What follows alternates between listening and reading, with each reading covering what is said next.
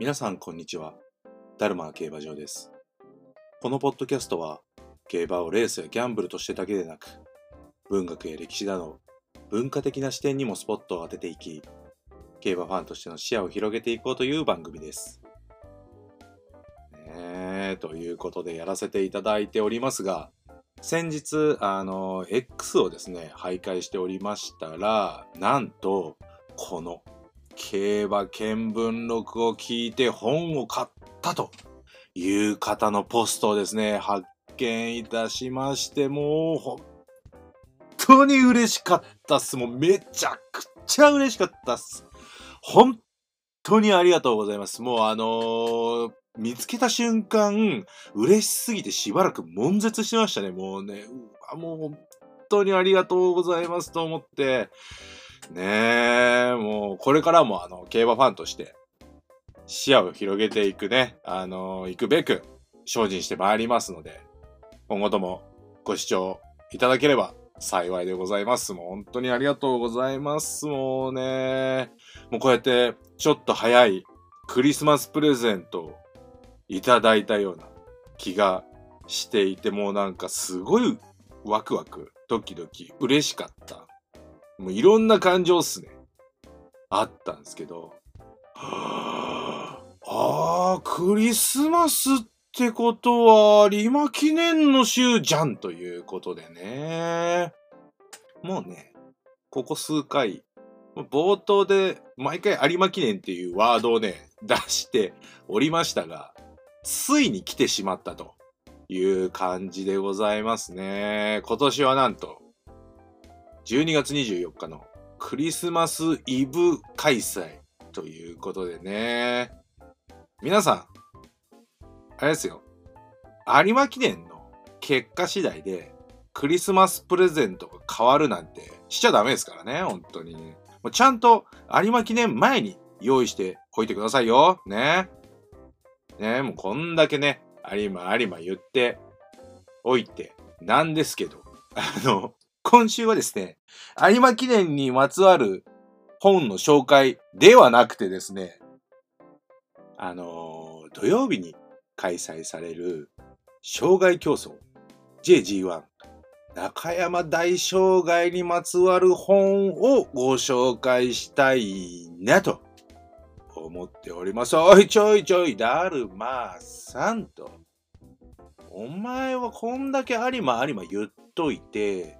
え、なんで有馬の話、その辺から取ってこないんですかと。ねえ、もう、そういうとこあるぞ言われそうですけど。ねえ、どうぞ、ご了承ください。今年は、中山大障害です。ちなみに、あの、皆さん、障害競争って、ね、どんなイメージございますか？ねえ。まあもちろん見たことない人もね、見たことある人もいると思うんですけど、んなんか、あれでしょ？ジャンプする、飛ぶやつでしょ？とか、あの落馬か、落馬あるから荒れることが多いんでしょ？とか、なんか好きな人は好きよね？とか、踏み切ってジャンプ T シャツ見たことあります？とか、あ、お重長さんですよね？みたいな。ね、いろいろあると思うんですけども、まあ、あの、こうやってね、障害競争のことを全部喋ろうと思うと、もうね、半日一日ぐらいかかっちゃうんで、もうね、今日はですね、あのー一冊本をご紹介いたします。あのー2022年発行の、そして藤の王は世界を飛んだでございます。ねえ、割と最近、割最近？まあ、去年、去年発行されたやつなんですけども、あの、この藤の王という馬はですね、えー、1959年生産の馬なんで、もう60年近い前の、えー馬なんですけども、あの、日本で唯一、60年経ってるんですけど、日本で唯一、障害競走馬として海外遠征をした馬なんですよね。で、その海外遠征した、えー遠征先のレースがですね、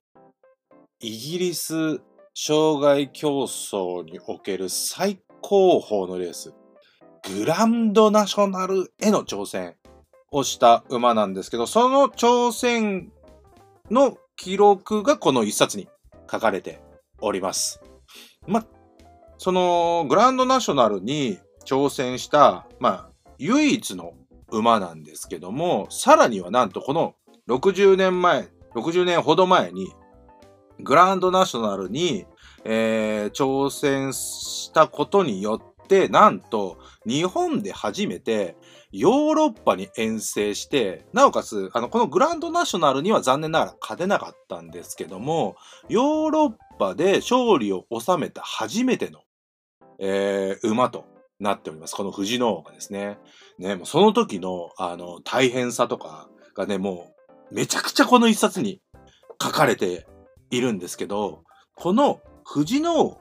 のですね、えー、オーナーである藤井和夫さん御年94歳でなんとまだご存命でございます。しかもなんと、東京都馬主協会の相談役として、あの、今でも競馬に関わってるというね、もうすごい方なんですけど、この藤井さんが、あの、藤野王の父である、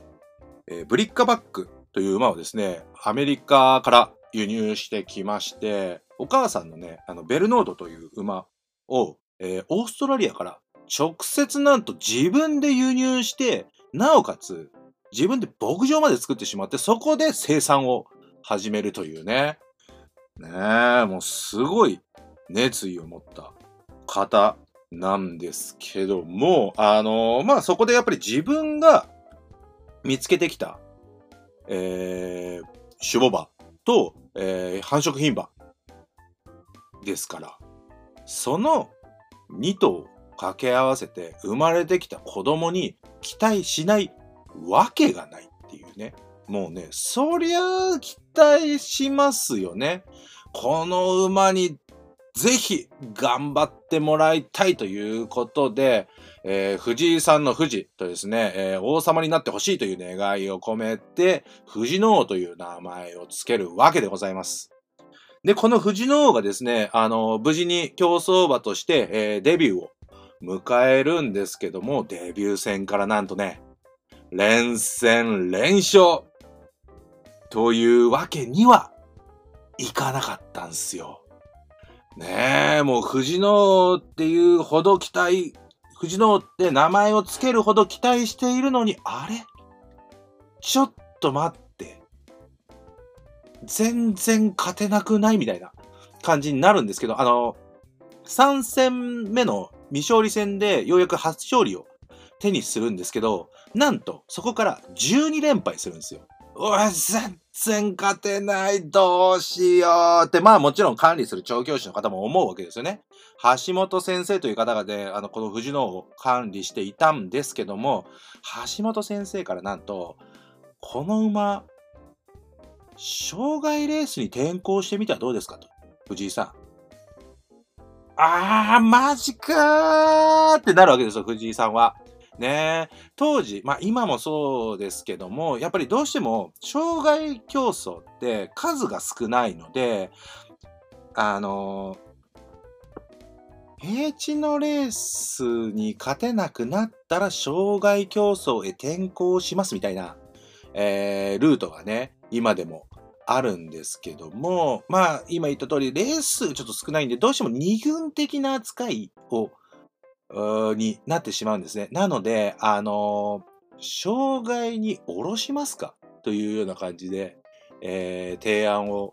調教師の先生からこの藤井さんされてしまうわけなんですね。ただ、この調教師橋本先生の決断がですね、藤野王の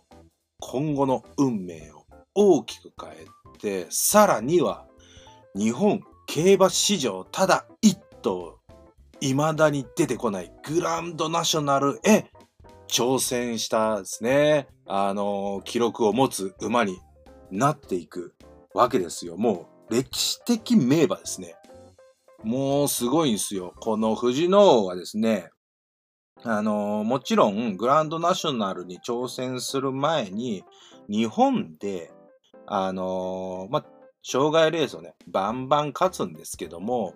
今週の土曜日であるまあ注目しております、中山大障害にもですね、なんと、この、昔はね、あの、中山、春に、今、グランドジャンプ、中山グランドジャンプっていうのが春に行われてるんですけど、これが、あの、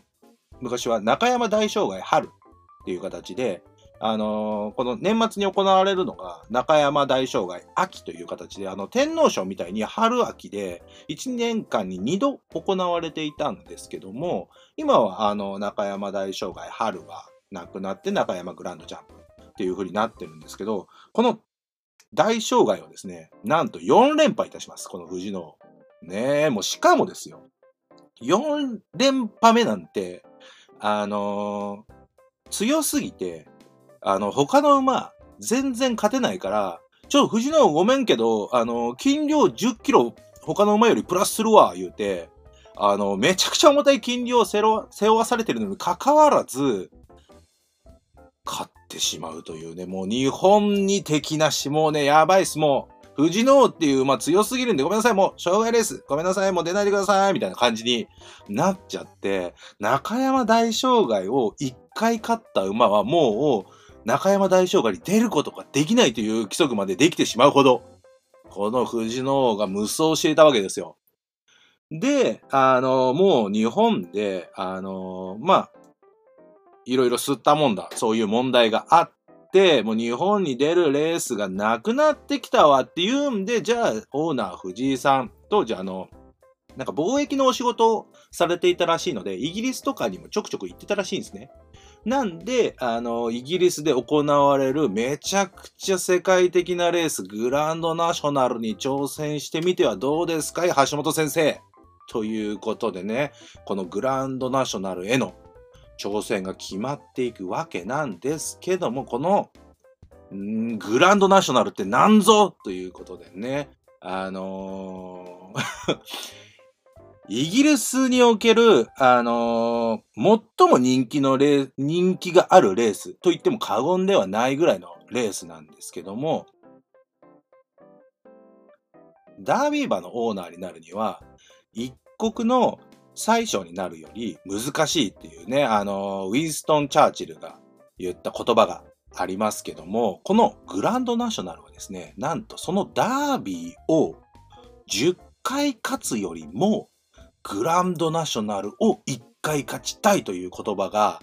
あるぐらい本場のイギリスではね、人気のあるレースとなってるんですけど、まあ、ちなみにこのイギリスで人気のあるレースって、イギリスの障害レースの中で人気があるんでしょと思われがちなんですけど違います。平地のレース、ダービーも含めですよ。チャンピオンズステークス、チャンピオンステークスとか、すべてのイギリスのレース、オークスも、2000ギニーも、1000ギニーも、セントレジャーとかよりも、それを含めてすべてのイギリスのレースの中で最も人気があるレースなんですね。その証拠にですよ。世界で一番馬券が売れるレースって何だかご存知ですか、ね、今週行われる有馬記念なんですよね。僕結構びっくりなんですけど、有馬記念が一番馬券売れるんだ、へえーと思ったんですけどね。まあその、有馬記念がその世界で一番馬券が売れたっていう、まあまあ、あの、毎年じゃないっぽいんですけど、まあその、まあ一番、えー、馬券が売れましたっていうギネス記録を持ってるのが有馬記念なんですけども、えー、まあ世界一と言ってもいいですよね。この有馬記念をですね、なんと馬券の売り上げで上回ることがあるのがこのグランドナショナルなんですよね。ええー、みたいな。平地のレースとかじゃないんだみたいな。凱旋門賞とかブリーダーズカップとか、ね、エプソムダービーとかじゃないんだみたいな。これ結構びっくりっすよね。あ、そうなんだと思って。えー、で、まあ、あの、ちょっと曖昧な表現になってるんですけども、これもですね、あの理由があって、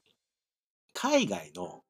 馬券の発売って、まあ、各国あるいろんなブックメーカーの会社が、あの、はい、どうぞ言うて、その、イギリスでグランドナショナルっていうレースがありますけど、今、勝つ馬のオッズこんな感じです。うちで買いませんか？みたいな感じで、もう各社いろんなところでいろんな国のいろんなスポーツを掛け事としてやってるブックメーカーが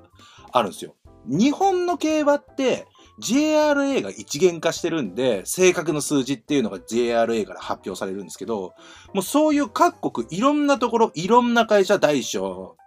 関わらずあるんで、正確な数字がね、把握できないっていうことがあるみたいなんですよね。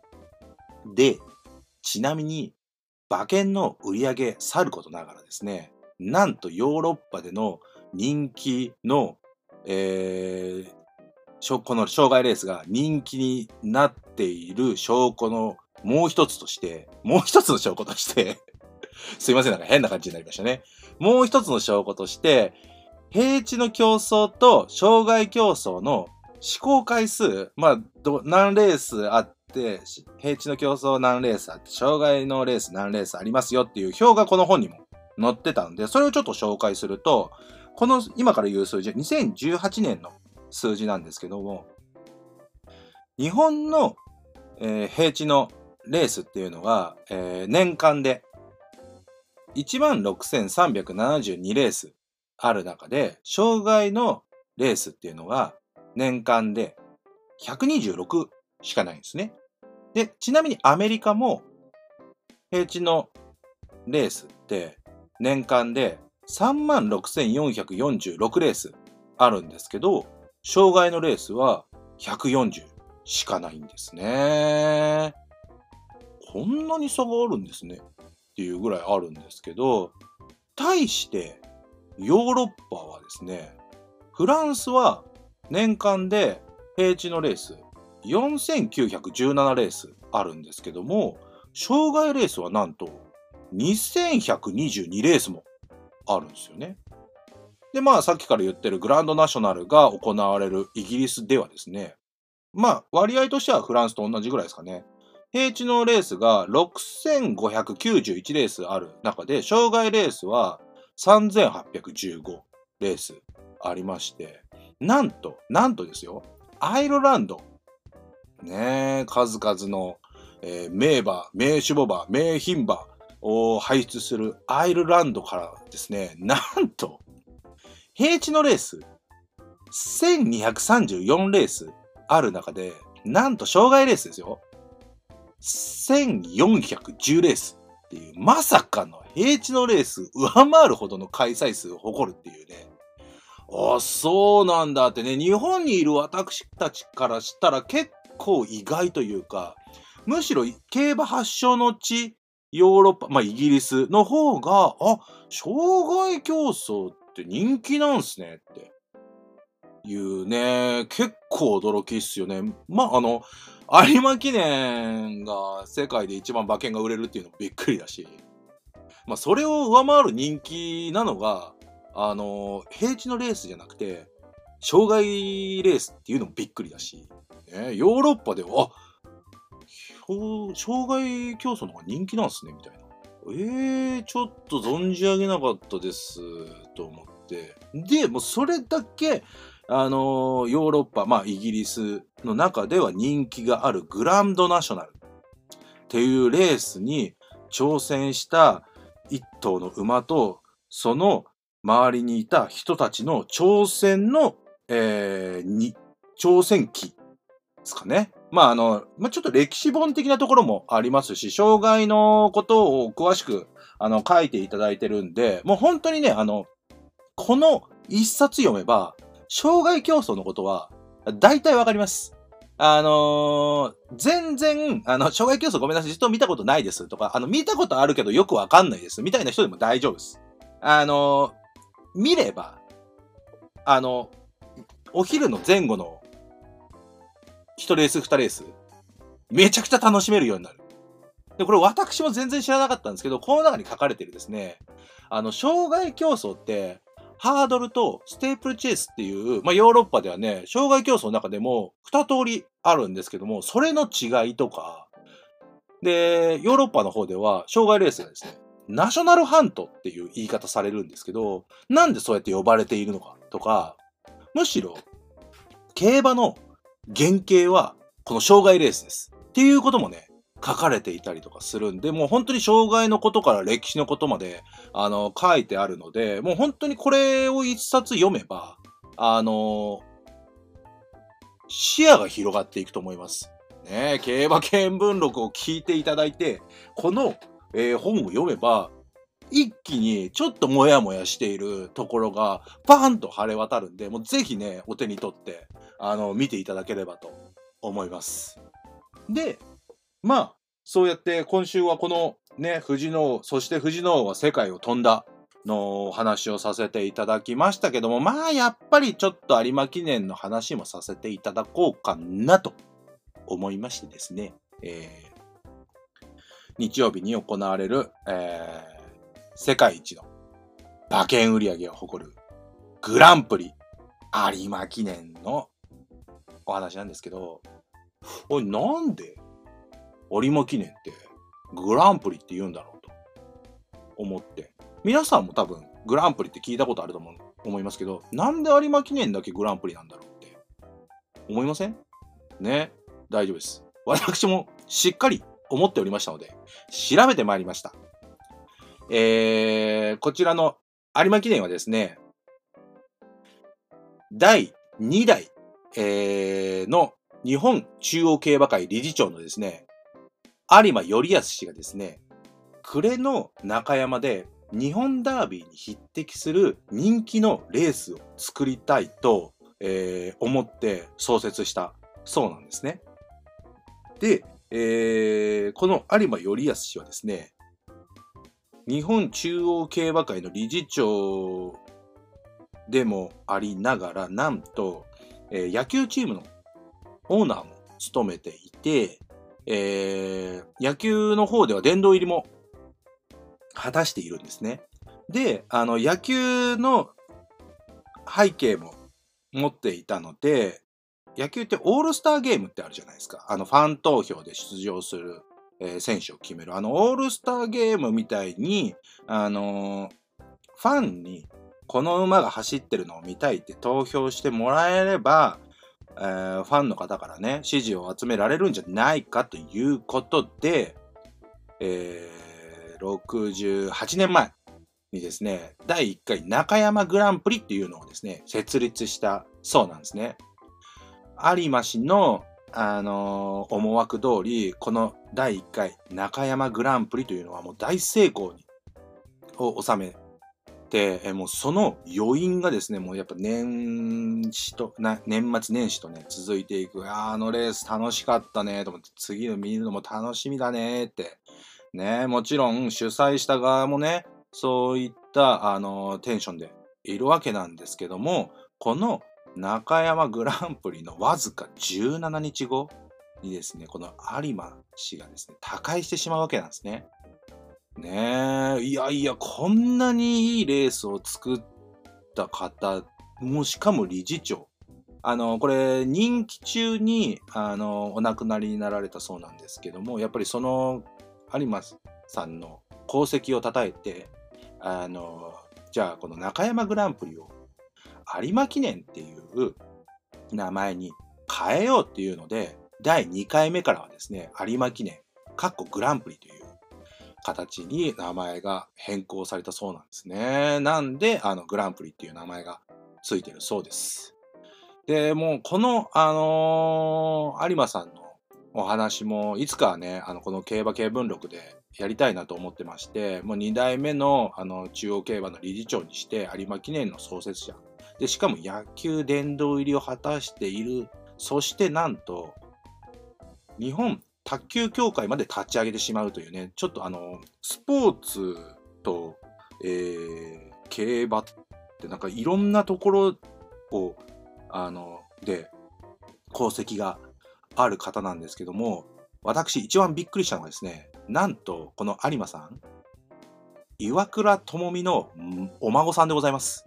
もう孫なの？みたいな。そこが一番びっくりだったわと思って。もうね、岩倉智美の、え、孫が競馬界の理事長で、え、有馬記念作っても野球殿堂入りして、野球、卓球協会も作ってもとかね、もうね、経歴わけわかんないです。もうね、あのー、もっと、ちょっとあの、競馬見聞録でやる前にもう知りたい方いらっしゃいましたの。ウィキペディア見ていただくとですね、もうちょっとよくわかんないですね。読んでても、あ、すごいとしか思わないぐらいな感じの、もうほん、そんぐらいの方なんで、もうこれはいつかね、競馬見聞録でね、やりたいなと思います。ねえ、もうそんな、有馬頼康さんがね、作った有馬記念。今年で68回目になるんですけど、まあ今までは、まあ今まではっていうかもう先月ぐらいまでは、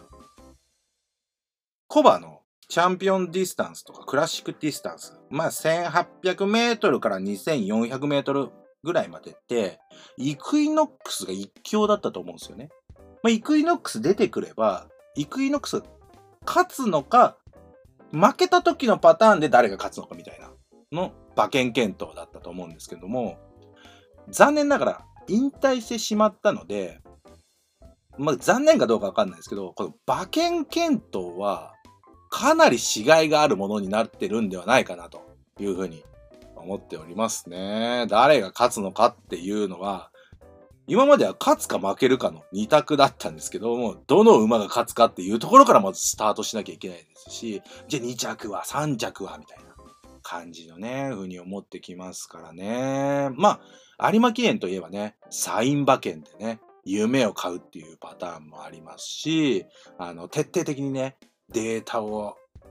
ね、もう探って探って、え、そんなデータあるんですか？みたいなところまでもう徹底的に探ってね、もう買うのもいいですし、またね、あ、この人応援してるから、この機種頑張ってほしいわって言って機種で買うのもいいと思いますし、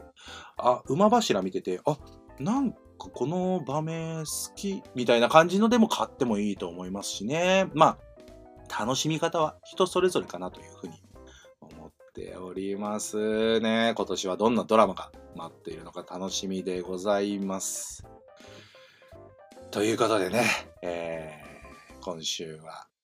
中山大障害にフォーカスして藤野王のね、本をご紹介してきましたけど、まああのー、障害レースって1日に1回必ずやってるんで、ちょっと興味が出てきたらですね、ぜひちょっと見てみていただければなというふうに思います。まあそして、あの、最後にまたお願いになってしまうんですけど、このポッドキャストの感想とか質問ありましたら、メールフォームからご連絡いただくか、Apple Podcast や Spotify のレビューもお待ちしております。ちなみに、あの、SNS に投稿していただいても全然大丈夫でございます。競馬見聞録の競馬が漢字。見聞録はひらがなとなっておりますので、ハッシュタグをつけてい。ただい。てもい。い。ですし、つけなくても大丈夫なので、ぜひそちらで、あのー、コメント、そちらでもコメントお待ちしております。そしてですね、あのー、この番組がい。い。なと思った方、い。らっしゃい。ましたら、ぜひ番組のフォローもよろしくお願い。い。たします。とい。うことでね、今週はここまでになります。また次回の競馬見聞録でお会いしましょう。さよなら